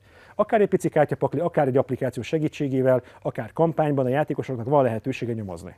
És csodálatos, amikor ketten nyomozunk, most már vannak játékok, amikor van lehetőségünk helyszínelni, és megpróbálok összefüggést teremteni, vagy kisilabizálni, hogy mi az, ami számunkra fontos, vagy, mi az, ami számunkra nem fontos. Ez nagyon sokban merít szerintem a kalandorból, de nem feltétlenül igénye tudni, hogy ő kicsoda, de hogy tudni, hogy mi az a bizonyos történet, aminek ő részese, és amiről hatalmasan ráhatással tud lenni, azt szerintem kifejezetten hasznos. Beszélnék egy picit arról, hogy mitől lesz egy játék jó mindezek fényében.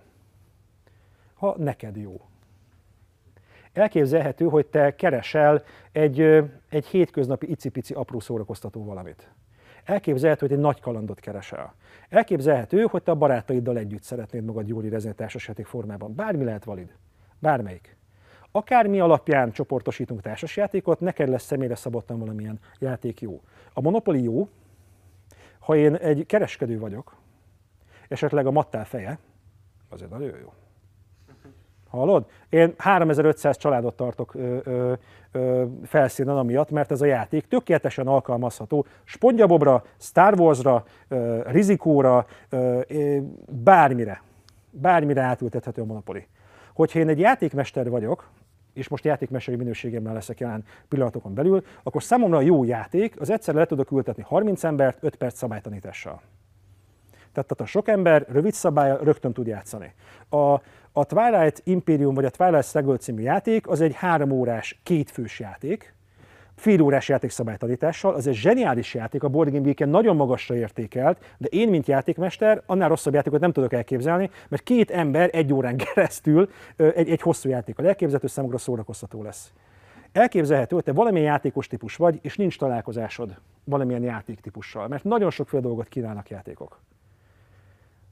Hogyha a szüleiddel szeretnél játszani, a barátaiddal, a munkatársaiddal, az én tanácsom az, hogy játsz sokat. Végül is minden egyes alkalom erre fog kifutni, hogy azt tanácsom nektek, hogy játszatok sokat. Nagyon hálás vagyok, hogy tudjuk folytatni ezt az alkalmat játékokkal. Ismét csak nagyon sokféle játékot hoztunk neked, nektek. Arra kérlek titeket, hogy nagyon figyeljétek magatokat a játék alkalma közben, és simán lehet, hogy valamelyik nem fog tetszeni, amivel semmi baj nincs. Mert következő alkalommal már esetleg egy picit több állítást tudsz magadról tenni. Van-e kérdésetek? Nagyon sok mindenről volt szó. Most elsősorban a játékok tipizálásáról, valamint a játékosoknak a sokféleségéről beszéltünk, és mindenképpen adnék egy icipici teret arra, hogyha közben megfogalmazódott egy gondolat, vagy esetleg korábbról betálasztatok egy kérdést, akkor arról tudjunk beszélni. Van-e kérdésetek?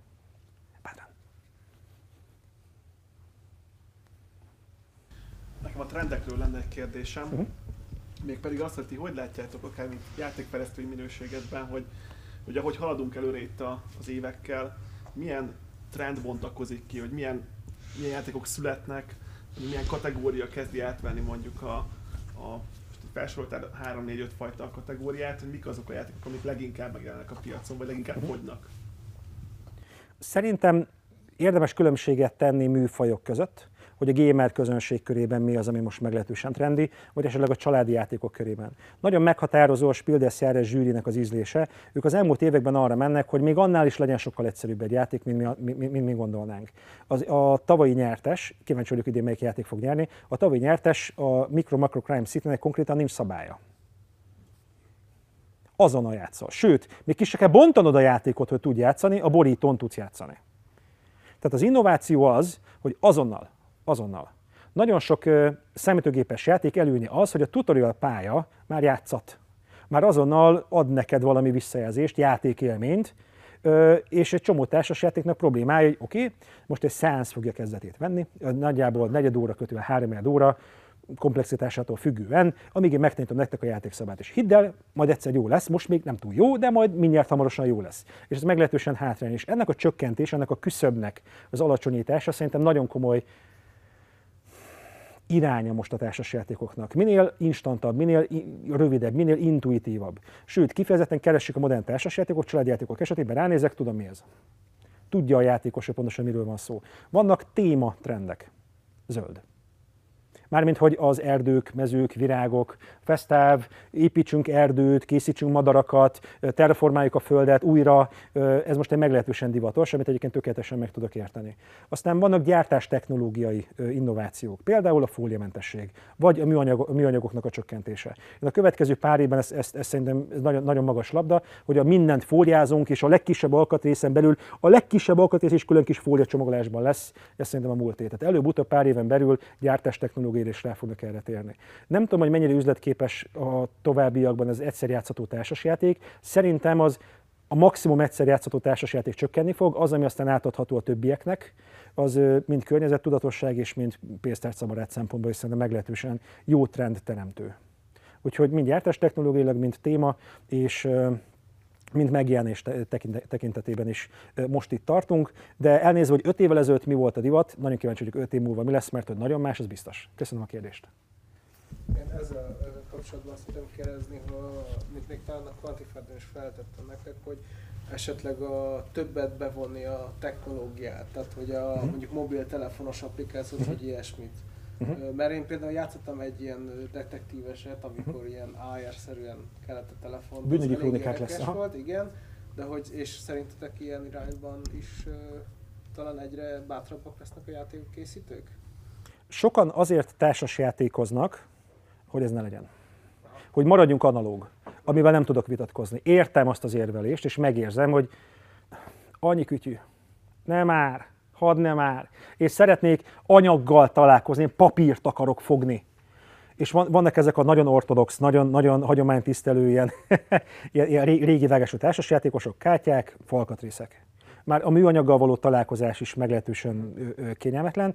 Én alapvetően üdvözítem, amikor házasítások, amikor hibrid megoldások történnek. Az Ameri és az Euró esetében is annál izgalmasabb, amikor fogjuk meg az amerikai típusú játékok szépségét és történetét, és házasítsuk össze az Euró típusú játékoknak a kiszámolhatóságával. A Lords of Waterdeepnek volt egy komoly igény, ez egy munkás lejezős játék, gyönyörű szép történet meséléssel. Mondjuk nekem nehezen magyarázta a játék, hogy ezek a fakockák papok, de de, azt hiszem, hogy cipőkanállal fért bele ez a tematizáltság. Én alapvetően üdvözítem, amikor nézzük meg, hogy a játékmesteri szerepkört tudom-e delegálni. Mi van, hogyha, mint a Végzetek című játékban, a nagy történet mesélő egy, egy nagyon jól szerkesztett applikáció.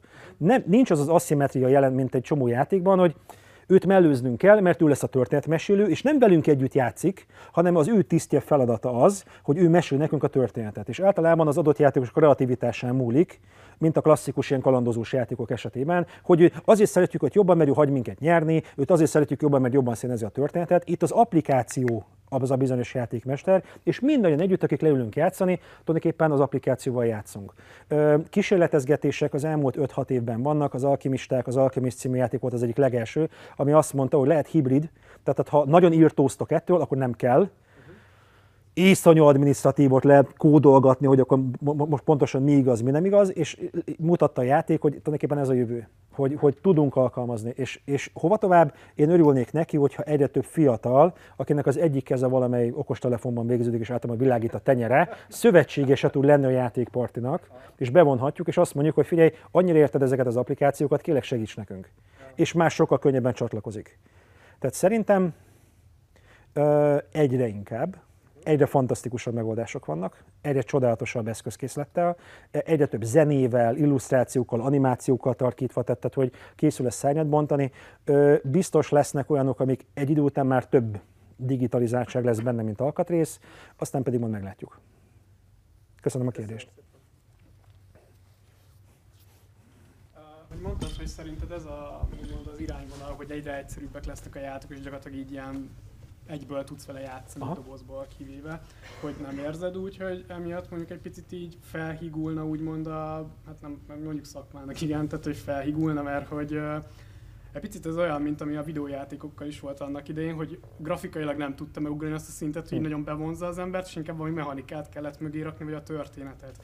És ugyanez visszaüthet ezek alapján, vagy nem tudom, én úgy érzem, hogy társasban is, hogy tehát, hogy addig leegyszerűsödik, tehát annyira már csak a váza lesz gyakorlatilag, hogy igazából úgymond nem vehető játéknak. Mert most például nem akarok ilyen rosszat mondani, de hogy a csak egy, ez tipikusan az a játék, hogy igazából úgymond nem kell kitalálni, mert hogy, uh-huh. tehát, hogy egy, egy tök egyszerű ötlet, Aha. nem kell társas játékot csinálni, mert igazából ez saját magad otthon is össze tudod rakni, és akkor most az árról ne beszéljünk meg hasonlóan. Uh-huh. Nagyon trükkös a kérdés, és picit provokatív is, köszönöm. A Petőfi Sándornak van egy verse, Befordultam a konyhára, rágyújtottam a pipára. Azaz rágyújtottam volna, hogyha nem aludt volna. Hát ilyet bárki tud. Hát a varródan is, a pofám leszakadt. Hát kérem szépen, ki kérem magamnak. Hát hogy lehet ilyet írni? Hát ez nem vers! Szerintem, amikor valami annyira kész van, hogy nem tudsz elvenni belőle, egy, egy, egy, egy magot prezentálok, szerintem az gyönyörű. E, e, ez, ez, ez az én megítélésem, és tökéletesen értem, amikor valami, Tandori Dezső, a Damaszkuszi út. Most, mikor ugyanúgy, mint mindig, legfőbb ideje, hogy. Köszönöm szépen. Amikor, és, és akkor most dagaszthatjuk akkor most ráfuthatunk egy Arany Jánosi elképesztő szókincsel, hogy így is, úgy is, tényleg azok a spondeuszok, meg daktiluszok, azok te jóságos ég, hát a szemem fürdőzik abban a gyönyörű, lírikus, epikus csodában, és én nagyon megyek azzal, amikor valami egy, egy, egy ilyen pici, akkor van elkészült, hogyha nagyon kevésből el tudod mondani. Minek mondjam el nyolc sorban, hogyha két szóban el tudom mondani? Tehát szerintem ez a modern Apple korszak minimalizmus igénye nagyon szépen megjelenik társasjátékok esetében is. Amikor kész van, akkor, amikor kicsi. Ez egyféle út. Az előző adásban is beszéltünk arról, hogy van a Renek Néciai szabály, amikor akkor van kész egy játék, amikor nem tudok elvenni belőle, akkor van a, a Vital Lacerda szabály, akkor van kész, amikor nem tudok hozzátenni anélkül, hogy ne sérülne a lényeg. Ha ez igaz, mi igaz, még mit tudok még beletenni, hogy tudna még gazdagabb lenni, mert én azt akarom, hogy a játékos érezze azt, hogy te atya ég, és ez még mindig Lisszabon. Wow, lenyűgöző, és mind összefügg, és egyik sem lóg ki, hanem egy hatalmas nagy, mint egy orgona, orgonarendszer része. És itt most nem feltétlen ilyen minőségbeli különbséget, hogy kisgrófó Mozart, mert az egyik a minimalizmus, az a mi az a bizonyos elég, az a, az a kettő darab hang, amit tudunk pirickélni, és a Jézusom, de sok a hangjegy, tehát ez nem, nem feltétlen értékítélet, de szerintem ez az a fajta trend, hogy népszerűsítsük a társasjátékozást. Hogy van egy hétköznapi paradigma, egy képzett társítás. A társasjáték bonyolult. Én úgy sem fogom érteni. És amikor ott csak egyet én játékmesterként viszem, és leteszem olyan emberekhez, ah, te hülye vagyok a játékokhoz, és öt perc múlva, de ez tök jó! Számomra játékmesterként ez egy csodálatos társasjáték, mert ő nagyon pici befektetéssel nagy élményt kapott, és már oldódni látszik az a bizonyos képzett társítás, hogy én nem tudok társasjátékozni.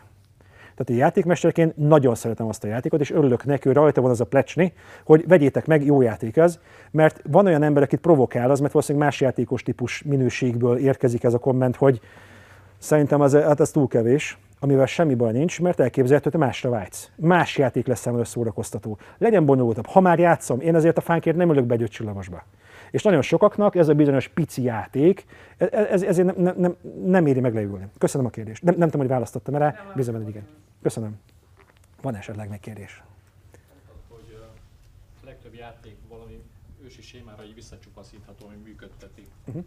Hogy látsz még ilyen új sémák megjelenését? Tehát, hogy lehet még kitalálni újat, ami, ami más, és nem csak a ruha más rajta?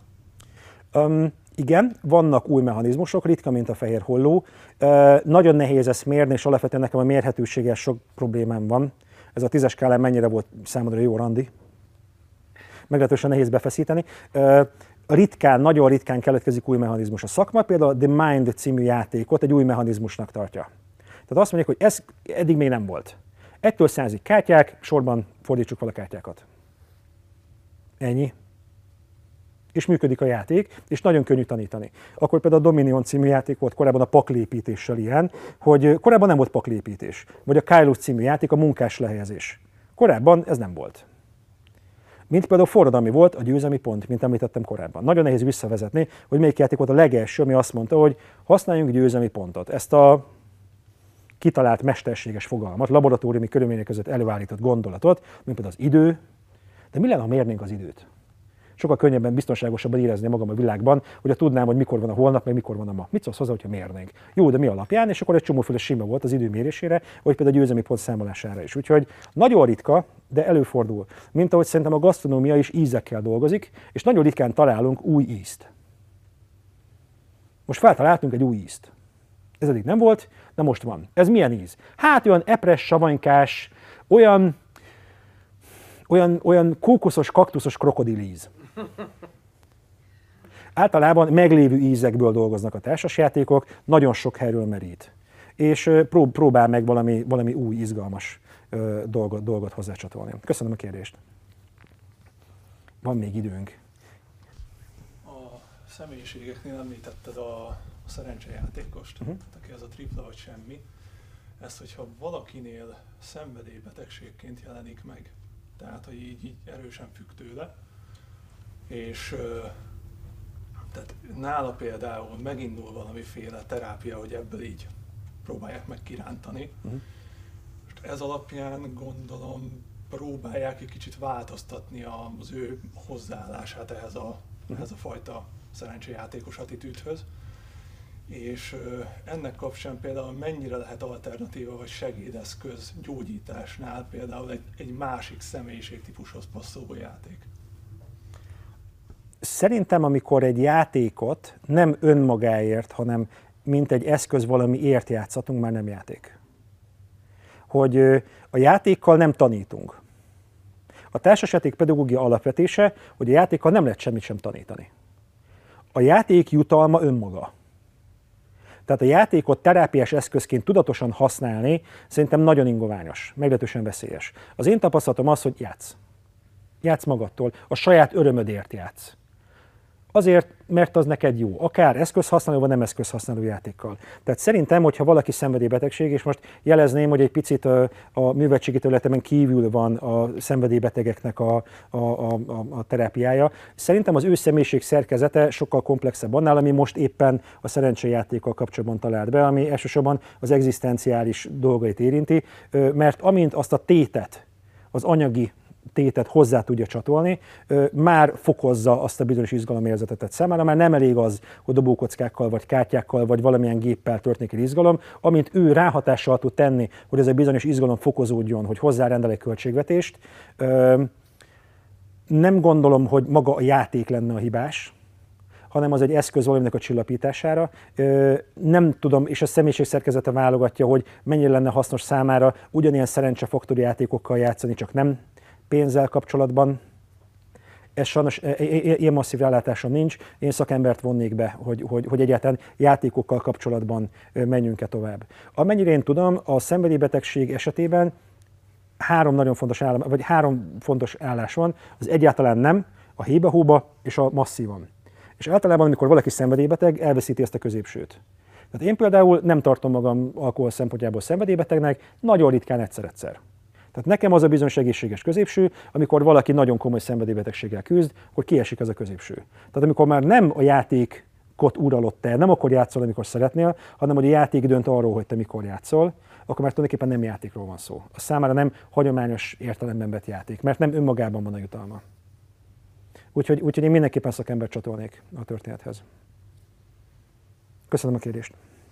No, nagyon gazdag témakörön vagyunk túl. Nagyon szépen köszönöm a kérdéseket. Ez fontos, mert abban az esetben, hogyha csak én beszélek, akkor az az én előadásom, és amint megszületnek kérdések, osztozhatunk ezen a bizonyos témakörön. Hamarosan lesz majd egy harmadik része is ennek a, ennek a sornak, egy újabb, különleges és gazdag témával fogunk jönni, és harmadik alkalommal is hozunk majd társasjátékokat, mert nekem nagyon fontos, hogy ne csak beszéljünk játékokról, hanem hogy mindenképpen ki is tudjatok próbálni játékokat. Igyekeztünk hozni a játékokat, amik sokszínűek van, ilyen is, olyan is mindenféle. A tapasztalatom az, hogy próbáljátok olyat, ami első látásra nem feltétlen, vagy esetleg próbáljátok olyat, amit már nagyon régóta szeretetek volna kipróbálni. Úgyhogy kívánok mindannyiatoknak jó játékot, és nagyon szépen köszönöm a figyelmeteket. Köszönöm szépen!